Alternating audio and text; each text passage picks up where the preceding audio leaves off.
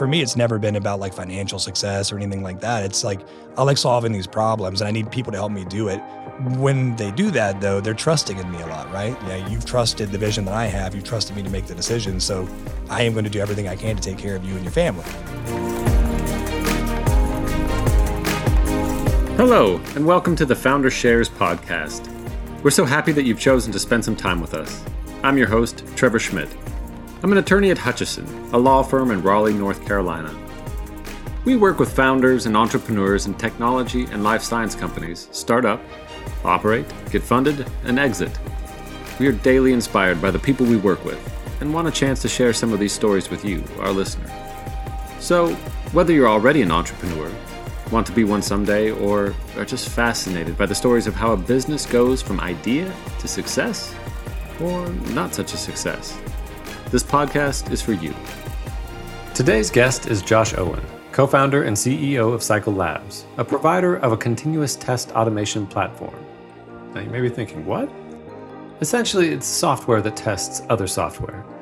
With any business, whether it's a startup or a Fortune 500 company, the day to day processes often get done on software built by other vendors. Some of the software is new, while other systems have been in place for years. These systems have to be tested to ensure that mission critical functions perform as expected. Cycle Labs provides an automated way to make sure everything's working as it should. Now, you may be thinking, as I did, how does something like this scale? What happens when a piece of software is just so old or, or something they've never seen before?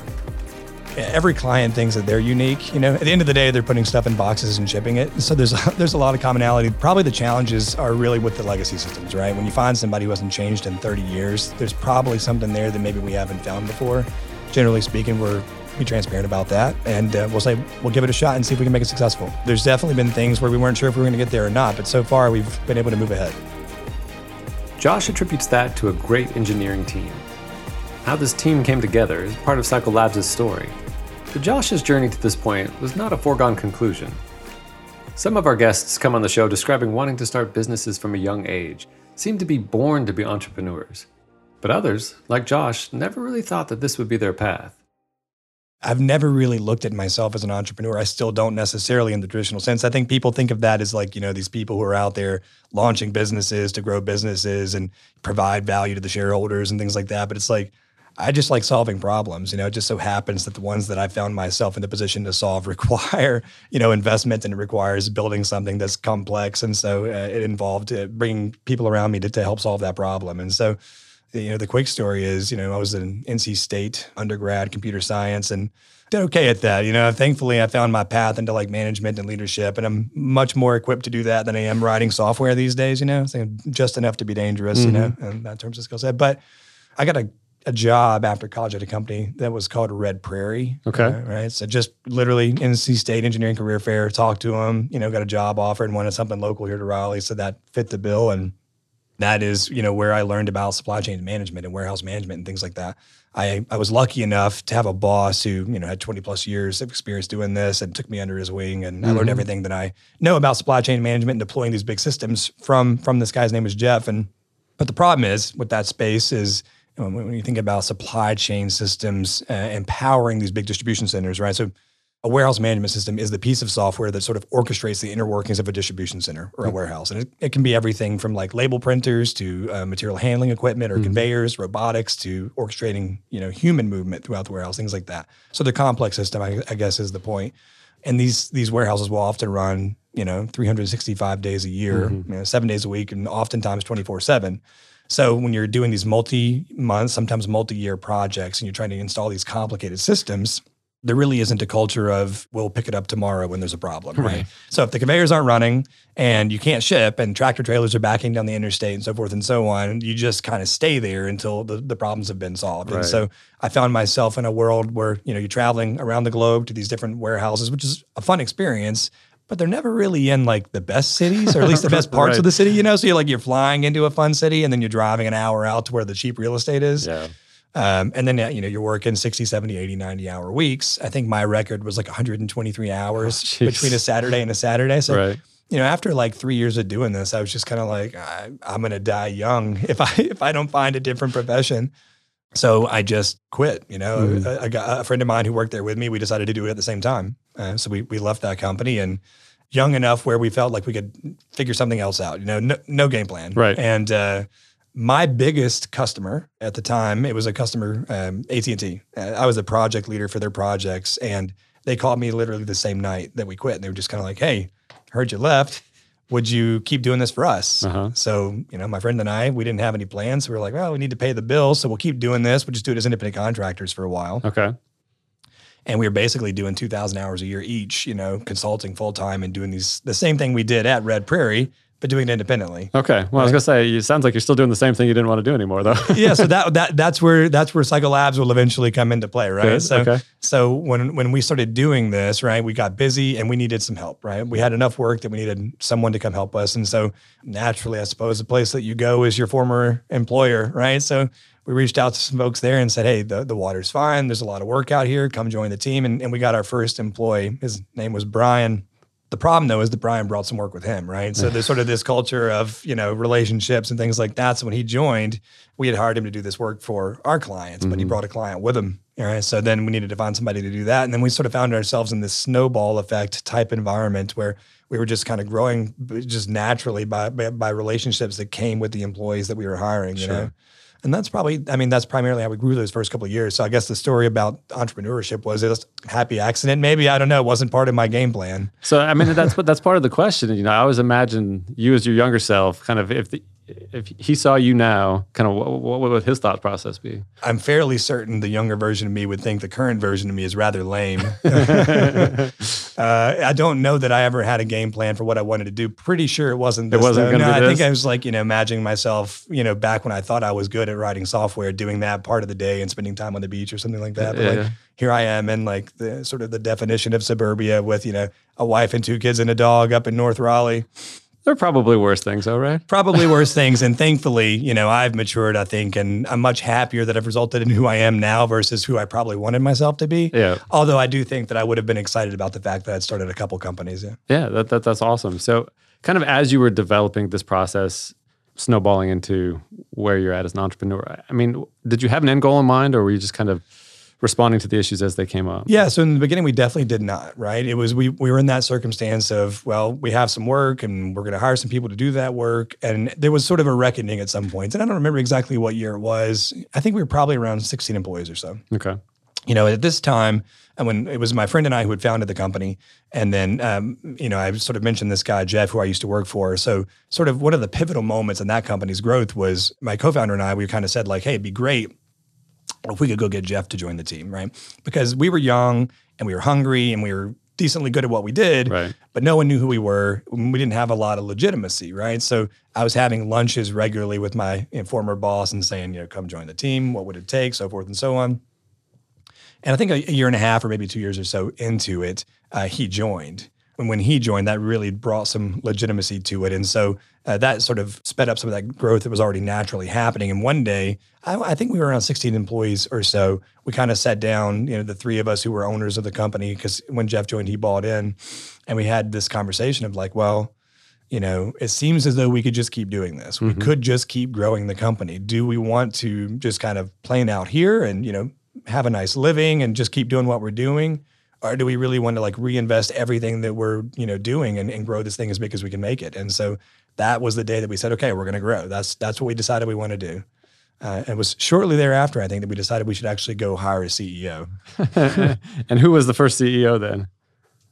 Yeah, so the first person who actually held the title CEO was a guy named Mark, a great friend of mine. I, I learned uh, an inordinate amount about how I lead from mm-hmm. Mark, right? So Mark was a leader at Red Prairie, the, the company that we had formerly all worked for. And so there was a, a time in that company's history where the private equity firm that owned them merged them with another organization. That was an organization called JDA. And so when those two organizations merged, there was sort of this mass exodus of talent, engineering talent and leadership. And so we were lucky enough to be in a place where we could provide a nice landing ground for some of those folks. And so we had reached out to Mark and said, "Hey, you know, we've we've got a pretty good start here, but you know, we don't know what we're doing. You mm-hmm. know, could you come and, and and lead the team?" And so I think that's probably one of the things that I feel like we really did right during that period of time because, you know, the three of us were very much more suited to still just being in the business at the time. Okay. Right. Running the business, running the projects and so forth and so on. And so, yeah, Mark came and joined and really helped us think about how to scale. Well, I'm, I'm glad you commented on that because as I listen to your story, I hear a couple times, you know, realizing what your skill sets are, but realizing that that may not be what you need to kind of grow the business. I mean, so how did you think about that at that time, and does that continue to influence kind of how you manage now, knowing what you're good at and, and that kind of filling and skill set around you? Yeah, no, it's it, it's a big part of how I manage and lead today, and I think a probably a pretty big part of the culture at Cycle Labs, uh, right? So, like, one of the things that I always joke about is that I'm not very good at anything, right? Everything I've, I've done every job, right. but I can only do it well enough to keep it alive until we can bring somebody else in who's actually good at doing it, you know? Yep. So, like, like with the software engineering aspects of things in the past, I'm just good enough to be dangerous at it, you know? So, that's that was a big part of it, right? I think when we talked about it, we were like, hey, we want to grow it we're very good at these aspects of the business. We need somebody to help us grow. And so let's go find someone who's actually got some experience doing that. And that was, I, I think, a very good decision at the time. Sure. Now, now, how do you get from there to, to Cycle Labs? Yeah, yeah.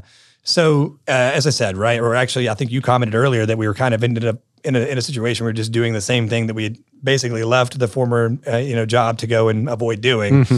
Uh, I think we were doing it better, right? Like we we knew that when we were controlling the timeline, when we were controlling the budgets and the approach to the project, that we we had what we felt was a better way of doing the same thing, right? So we weren't going to find ourselves in the exact same situation. That being said, there was still complexity. There was still you know budgets and things like that, and we were still doing a lot of hours. And right. so I'm sure like every consulting firm, because that's basically what we were, okay. that's ever existed, has probably said to each other at some point, "Hey, it'd be cool if we built some of our own software, right? right? Then, then we can control our own destiny. You know, then we can be in charge. We're not attached to somebody else's horse. You know, that sort of thing." Uh, and so we we sat down with Mark one day and we just kind of had this conversation. We were like, "Hey, we think you know it'd be good to do something like this." And, mm-hmm. and he was like, "Yeah, if, if you want to do it, I can help do it. Let's let's get it started." Sort of the next step from that was we put some ideas on on the board, right? Just kind of said, here's some problems in the space that we think we could solve, and we could build some software to do it because we had a lot of engineers. We were just doing it in a consultative manner for our clients versus focusing on internal build out of solutions, you know. So we got a handful of our clients together down in Memphis, mm-hmm. Tennessee. Mm-hmm. That's there's a FedEx hub there, so there's a lot of distribution centers around there. Right. So we basically rented a conference room at a hotel, and we said, hey, you know, we we want to solve some problems in the space. Would you use it? What would you pay for it? And we came away with a couple ideas to work on. Very quickly realized how difficult and expensive it is to build enterprise software because that's what we were doing, even if we didn't know it at the time. Right. And uh, had to had to choose one thing. And thankfully, the one thing that we chose really got some traction. Right. And that that that concept eventually became Cycle, which we eventually spun out last year as as Cycle Labs. So tell me a little bit about that that process. You said you had two ideas. How did you end up selecting the one that you moved forward with? Gut feel. Oh, you know? okay. Yeah, really, it was like I'd love to say that we had time to do some market analysis and so forth and so on, but we just kind of looked at it and said, you know, I think this thing is going to be harder to duplicate. There's probably going to be less people who think this is a real problem. We feel like there's going to be less competition here, mm-hmm. and we just chose something that we felt like we could get a head start on. And you have that other idea still on the shelf? Is that coming out? Uh, that that one is not coming out okay. anytime soon. Yeah, yeah, thankfully, you know, in addition to the fact that the one we we chose got traction, we did see other organizations kind of duplicate that other idea. Oh, good. Right. Yeah. So it's it's being done by someone. It sounds like the, the gut instinct was the right way to go. Uh, this time, yeah, for sure. so talk a little bit then about what it's like to to spin out a brand new company, kind of out of this existing company. What was it? A challenge? I mean, I imagine you still have to do your day job as you're kind of building out enterprise software. So yeah, yeah, that that was, you know, that was January 2021 to July 2021 was that time period. We were really, you know, nose to the grindstone orchestrating the spin out. Mm-hmm. And it was a period of time where I I don't know that I could muster up that amount of energy again. right. honestly, like I was, you know, I have two daughters, you know, and so during that period of time for like my personal schedule, I would get up, you know, at 4:30 or 5 and work for a couple hours before they get up. Mm-hmm. I'd get them up at 7, get them ready for school of the day, whatever, have breakfast with the family, sit back down around 8:30 or so, do my full day. You know, have dinner with the family, get the girls in bed, and then sit back down and work for another 2 or 3 hours and I did that every single day, you know, for weeks and weeks and months and months on end. Yep. So that was incredibly difficult because you were building everything, you know, I mean, literally everything from the ground up, like our internal systems, our methodologies, our hiring practices, were benefits programs, you know, everything. It wasn't like we were like, well, we just had to figure this out for one or two people. We launched with 25 people, right? You know, and there were families depending on us having done this right. So it, it needed to have a strong foundation on day one. Yeah. Well, talk a little bit about that. I mean, because you talk about supporting and, and the kind of the stress of, of having other people that are dependent on this being successful. Can you just talk a little bit about that? Because I mean, I think and sometimes that's part of the entrepreneurship journey that may give it a little short shrift because people don't talk about the fact you've got people depending on you kind of for your business. Yeah, I think that is probably you know the one thing that truly motivates me aside from just finding an interesting problem to solve. It's like it's, for me, it's never been about like financial success or anything like that. It's mm-hmm. like I like solving these problems and I need people to help me do it. When they do that, though, they're trusting in me a lot, right? right? They're trusting in me in this vision. They're trusting in me that we're making the right decisions for the organization. And so I feel like that is my responsibility to everybody who's ever been a part of one of my organizations, right? Mm-hmm. Yeah, you've trusted the vision that I have. You've trusted me to make the decisions. So I am going to do everything I can to take care of you and your family, right? That's sort of the trade off. Yep. So, you know, when we think about raising money, when we think about who we partner with and what we service and product roadmap, I always think, man, you know, there, are there are families dependent upon these choices, right? So uh, it's a big part about how, yeah, how, how I think about things. And does that motivate you or is that a big stress or both or? No, I don't think it stresses me out. I think it's it's definitely just a motivation, right? Because at the end of the day, you gotta have to you have to approach things with a clear head, and, yeah. you, and you and you can't like wring your hands over the decisions, right? So like anything, even when you're like you know placing bets in the stock market, all you can do is kind of look at the parameters that you know at the time, make yeah. the best choice that you can, and then course correct if things change. And so that's just kind of how we operate. So in that that, that period that you're talking about, that was just such a intense period of time. Any mistakes that stand out to you that, that, that were made that you would, if you could, go back and kind of redo, or the most difficult part of it, and I'm not sure there's anything that we could change about it, is just that there's, you know, there's it's high emotions, right? Mm-hmm. So we're somewhere between 85 and 100 people at that former organization when we were actually splitting out, you know, and we were bringing 25 folks with us. And so, you know, it was hard. You think about the people and the families because there were probably some people who kind of wish they could have come with the software side. And yeah for all I know, maybe there were software people who wish they stayed with the consulting side. You know, I, I don't think that's the case, but it's possible. Right. And, and so, you know, um, having to to divide that, you know, basically look at the humans involved and make a decision about for them about mm-hmm. where they're going to work. You know, of course, we one of the decisions that we made early on was we're going to make this choice. And if someone decides that they would rather have stayed at the other place or whatever, we will support that. Right. So we wanted to make sure that we were taking care of everybody, but it was still tough decisions. Yeah. And then, you know, equally as tough was, you know, the, the clients, right? Like how do we decide which business they're going with? How do you divide up those revenue streams? Things like that. All of that was very difficult, mm-hmm. and it, it creates a, an environment where there's high emotion. But you know, we, we got through it. Yeah. Mm-hmm. Well, so I understand July 1st was the the birthday Cycle Labs. Yeah, that's right. July 1st was our birthday. A few weeks ago. So happy birthday. Yeah, thank you. It's still within time. Yeah. So, and I understand in that one year period that Cycle Labs has had something like 300% revenue growth 44% employee growth. Yeah, yeah, it's been busy. Talk talk through that a little bit. How do you manage that? Because that seems just like meteoric growth. So, I mean, yeah, it's, it's been an exciting 12 months. I'll, I'll phrase it that way. You know, uh, definitely a lot of work, not nearly as much work as it was in that first six months. Cause as you said, we were kind of, you know, building the plane as we were going down the runway there and still having to work during the day and do this stuff at night. But over the past 12 months, what I've realized, and I think this is a lot of learnings that I have from the first company that I started, right, is we wanted to focus on high quality for ourselves, for our clients, and things like that. But the way we went about it probably is very different than how I go about it now, right? Mm-hmm. Back then, we felt like we were the gatekeepers, right? We know what we're doing, so we're going to maintain a certain high level of quality by making sure things run through us. Mm-hmm. When I was launching Cycle Labs, what I what I realized was that that's not possible, right? In in, in this startup world, in the software world, I I had no ability to oversee everything. Right. So I'm a big fan of. I think it's actually from Reed Hastings in his Netflix sort of culture document. He he talks about context over control, mm-hmm. and so the idea there is that you know, it's, it's, our jobs as leaders to set a defined vision, mission, quantitatively define what we view as success. And then it's my, my job as a CEO to get people rallying around that, right? But then to give them control over how the company gets there. Right? Okay. So we we use what's called the OKR framework. This idea of objectives and key results. O, o the the O part of that. The objective is a qualitative measurement of success. Right. It's kind of like we're gonna have this big aspirational goal, and I think this started back in the Google days. You know, Sergey and those guys were, were doing it at Google, and it's kind of become a popular thing in the tech scene and things like that. But it fits into our culture nicely because as I've kind of talked about already, like I don't feel like I'm the best at anything in our organization, right? But we mm-hmm. do have talented people who are very good at those things. And so if I can kind of point us in the direction that we need to go and give them the tools to get there, that I trust them to make the right decisions. So we we operate with a high level of autonomy because I just don't have the capacity nor the desire to try to pass every single decision through me. Right. Yeah. So I mean and, and speak to that a little bit because I think as you grow the team, maintaining culture becomes a little bit more difficult and more challenging. Has has that your been your experience, or has it been? It, it can be, mm-hmm. um, and and even more so these days because Cycle Labs doesn't have an office. Right, we're 100% remote.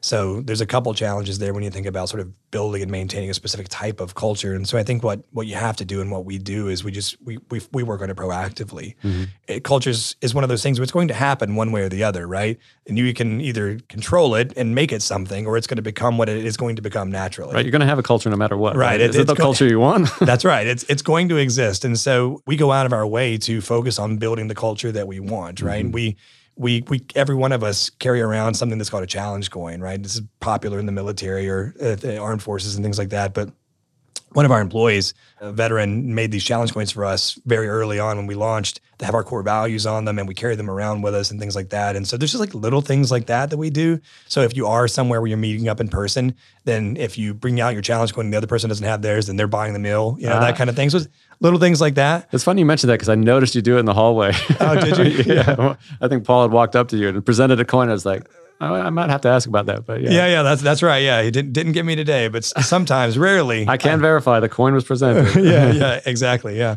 exactly. So little things like that. But what I love about that example is I didn't come up with it. Right. One of our employees did it because he he was excited about the culture that we were building. Uh, it was a guy named Matt. He's fantastic, but this was his idea. You know, it's, it's another example of the autonomy. Even the, the culture comes, you know, as exudes from our employees. And so we also, especially because we're remote, we get together every Tuesday, right? Just for 30 minutes on a, on a, on a call, like we use Google Meet, and we just go over like exciting things that have happened in the company. Uh, we go over challenging things that we're facing. We introduce new team members and things like that. Although with this growth, we what we've been doing is kind of going around and letting everybody answer like a get to know you question, but we can't really do that anymore. These calls are becoming too long, so we'll have to think of something to replace that. But it's just the secret is just be proactive about it, right? Make sure that you're working on it, and then hire people who are aligned with that culture. Mm-hmm.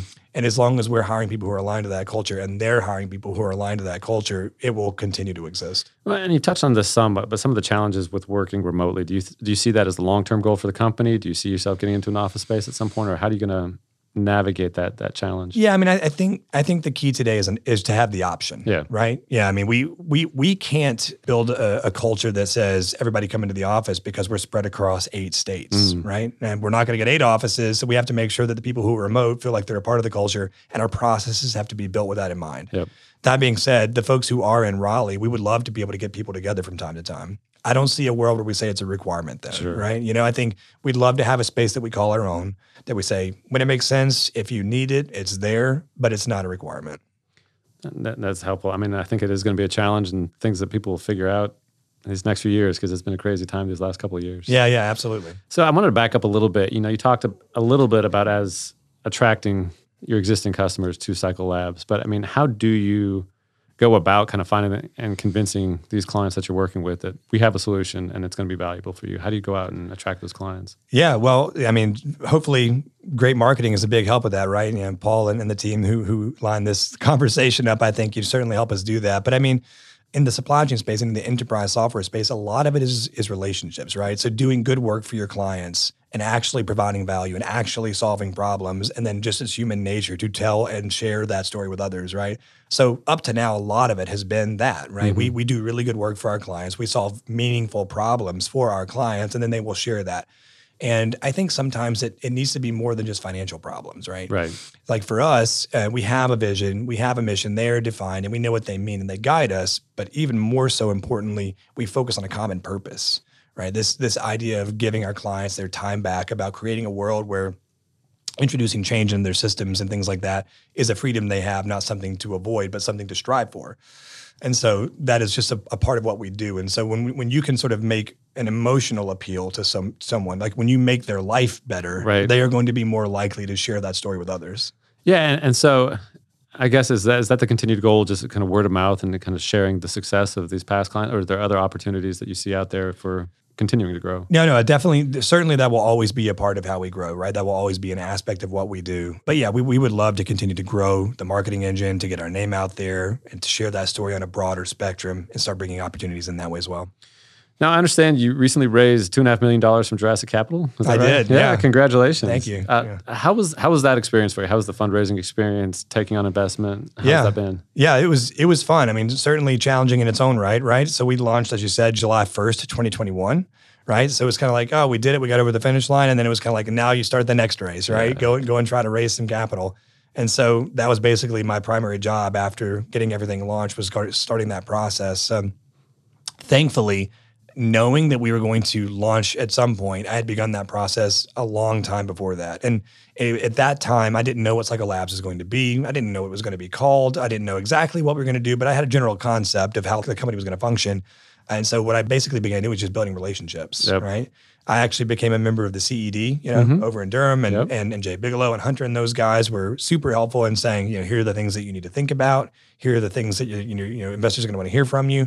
And what I was able to do probably two years prior to actually launching the company was start to establish these relationships, right? Just get to know people. Yeah. Because at the end of the day, that's what I wanted. I was like, we have this strong culture. I want to maintain this culture and I want our investors to be aligned to that culture. And and and thankfully, we were able to find investors in Jurassic Capital that that you know completely aligned to the way that we work. Well, I mean, I think it's such an important lesson because you talk about having those conversations way early on, and and sometimes I feel like especially young entrepreneurs don't really realize that that conversation needs to start way before you're actually asking for that that check. And so, you know, I think that's great that you kind of got out there when you did and started building those relationships. Yeah, it was super helpful because you know whether or not Kevin Mosley, who's the general partner over Jurassic, realizes it or not, you know he he helped shape what it was. So then when the question came up of is this something that you're willing to invest in, it was basically something that he helped design, right? Because he was helping us he was helping us make choices and he was saying this is what I would find interesting. And so as we made those choices, it was becoming more and more aligned to what they would view as, you know, an ideal portfolio company. And so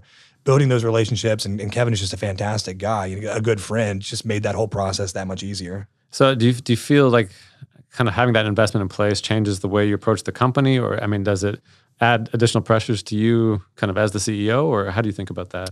Yeah, I mean, I suppose it definitely adds a little bit of pressure, but th- yeah, again, luckily we we have great investors. So so Joe and Kevin and those guys, they are they are just helpful, right? Mm-hmm. So they've, they've they've never put us in a position where they uh, are telling us about what they want their return to be or something like that. They just they, they show up and they say, "We're here if you need us."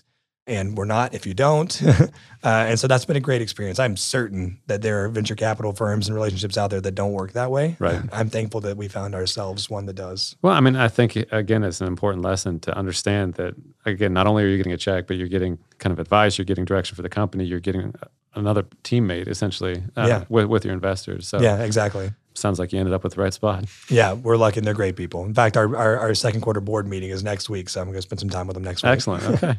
so, so what do you see as, as the next for the company? So we were spun out of this organization that was focused on a specific part of the supply chain, mm-hmm. specifically something called warehouse management systems. And so for the next, you know, 18 months or so, we'll continue to focus on test automation in that space. We know it well. We've got relationships there. We're afforded a seat at the table as we harden our processes, as we solidify the company and sort of you know, get our name out into the space, we will begin to branch out into other parts of the industries, not just supply chain, but maybe healthcare, maybe finance, so forth and so on. So there's the problem that we solve is not a supply chain specific problem, right? As I was saying at the beginning of this, you know, uh, basically all companies have this challenge. They're mm-hmm. running their business with these complex pieces of software, these software systems. We just happen to start in the supply chain space. So as we establish our processes, we know that everybody else out there is facing a common problem, and we'll we'll go after it. So yeah, talk about how that would work for something not in, in, in the space that you're working with now. I mean, how would you apply this platform to kind of a different field. Yeah, yeah. So I mean, if you've ever been to you know an airline or something, and you're trying to check in, and they're like, "Oh, you're gonna have to give us a minute. It's a new system. We're having some problems." Or you go to the dentist and they can't check you in because they just got that system upgraded, or they don't know how it works, or there's some problem going on. As I say, all these businesses are powered by some software system the way that our platform works is that we just need someone who understands how the system should work, mm-hmm. right? So then we'll just sit down and write it down almost what well, what we would call a standard operating procedure, right? Tell us the way that it should work. Our software will drive that software in accordance with that happy path. And then if it doesn't go that way, we'll we'll tell you that something else happened, right? And so that's generally you know how, how we approach the problems. And so it actually will also help sometimes uh, our clients document what is the process. Right. which can also sort of be a helpful side effect. Yeah. So is this is it a challenging company to scale kind of into a larger size, just given the amount of independent variables for each of these different clients, or is it something that you know has uh, you talked about a little at the beginning about some things that are repeat problems that show up over and over again, but is it still labor intensive and difficult to scale? Yeah, I mean, it, it can be, right? Depending on how complex the system is, you're going to need someone, whether it's us, you know, one of your employees or a consultant, who's going to sit down and start writing tests and preparing data and so forth and so on. So our path to making that scale happen the way we want is through partnerships. Mm-hmm. So what we've done is we've, we've partnered with some great organizations. There's, there's an organization headquartered down in Atlanta called Delaplex. They have a giant team of talented people. And so when we find ourselves in a situation where we need to do a lot of work, but we don't have the staff or something like that, then we will work with our partners. They'll, they'll work, give us some engineers. You know, we've trained them up and they can help us scale up and down and flex and things like that. But also, many of our channel partners have expertise on systems that we don't have expertise on. So we'll provide continuous test automation expertise. We'll talk about how to think about these challenging problems and how to approach them. But we don't need to understand the system under test or the business processes that are actually being tested. We can do that through a partnership. Okay. Yeah, I think that makes sense. Kind of stepping back a little bit, as you look back over Cycle Labs and kind of your journey kind of before that, is there something that stands out to you as you're most proud of this or that was a huge success for you that you still kind of look back at and just like that just gives you that smile? Well, I think, you know, the thing that I'm most proud of is the fact that, you know, even if Cycle Labs never actually hits all of its goals or whatever, that we've given a lot of families and a lot of employees, you know, a good salary, a fun place to work, and a path to the next part of their professional journey, right? Mm-hmm. So, like helping people move from supply chain into software, enterprise software, and helping them solve challenging problems or progress their career and helping them mature in sort of how they think about their, their career path and things like that that is kind of the ultimate success, right? We've done that for these people. We've done it for over a decade already. At Cycle Labs, we've already done it for one year and we'll do it for many more years. So whether or not the company ever hits its goals or not, we've done really good things for our employees. And so yeah. that's a, I would say certainly something I would define as success. That's awesome. Any more spin out companies coming? I don't think so. okay. No, at least not for a while. I got to build back up that energy reserve if that's ever going to happen. But yeah. I don't see that happening with Cycle Labs. That's that's funny. So we, we are the Founders Shares podcast, and so I always like to ask the founders that come on, you know, if you had one piece of advice for somebody who's either got their own company now or thinking about starting their company in the future, what, what's that advice? For me, it would be that you can't do it alone, mm-hmm. right? I mean, certainly you almost have to sometimes in the early days, but as soon as you can, as soon as it makes sense, you know, release some of that control, bring on someone you trust, be trusting of them and with them, you know, be transparent uh, and they will trust you back, right? And then and then once you trust someone, you don't have to feel like everything has to flow through you, right? So find someone who can help you get it done. Is, is that a skill that you've always had, or is that something you've had to kind of grow into? You know, one of one of my uh, teammates, we were having lunch the other day, and he was kind of you know commenting on sort of the network I have and the friendships I have and things like that. And he was like, "Well, how do you go about doing that?" And I was like, I don't know. I don't. I, I, I, thought about it for a little while. I was like, I think you. I think you just be sincere, right? right? Actually care about other people. It does help when it's yeah. actual genuine. yeah. But I mean, even even the, the, just the question of being able to delegate and to trust the, your team to kind of take this and meet this goal, and that they're going to be able to do it. And it doesn't have to all run through you. I'm always impressed to hear if that is kind of a natural instinct or something that you had to. Yeah, that I think is something that takes some work, right? Because you have to be able to communicate the strategy mm-hmm. and you have to be able to distill it down into metrics of success that can be communicated to other people in the organization and that they can then subsequently communicate to other people. So, you know, it's certainly distilling down that vision into something that can be shared, that's something that people can measure against. Yep. That takes a lot of work. And I'm not sure that there's just a quick lesson on how to do that. I think it's a lot of getting things wrong to find out what the right thing is. No, I think that makes a lot of sense. And I do think it is a, a good skill to have, but a tough one to come by. Yeah. Uh, so, Josh, how can our listeners reach you if they're interested in reaching out and connecting? Yeah, I, I don't do a ton of social media, but I am decently active on LinkedIn. Okay. That might still be one of those things where the younger version of myself was thinking the older version of myself was lame. But that's who I am these days. So you can find me on LinkedIn. Well, I, Josh, I really appreciate the conversation. I enjoyed it a lot, and I look forward to seeing what happens for Cycle Labs in the future. Yeah, thanks, Trevor. It's been a lot of fun. Really appreciate it.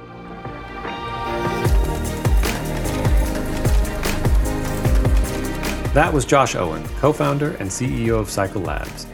If you want to learn more about Cycle Labs, be sure to check them out at their website, cyclelabs.io. That's C Y C L E L A B S.io. If you're a founder or business owner and need legal advice, we'd love to hear from you. You can start by visiting our website at hutchlaw.com. That's H U T C H L A W.com. We have the capacity to help you out with just about any legal need your company may be facing. We're passionate about the innovation economy and ready to help you on your entrepreneurial journey. This show was edited and produced by Earfluence. I'm Trevor Schmidt, and we'll talk to you next time on the Founder Shares Podcast.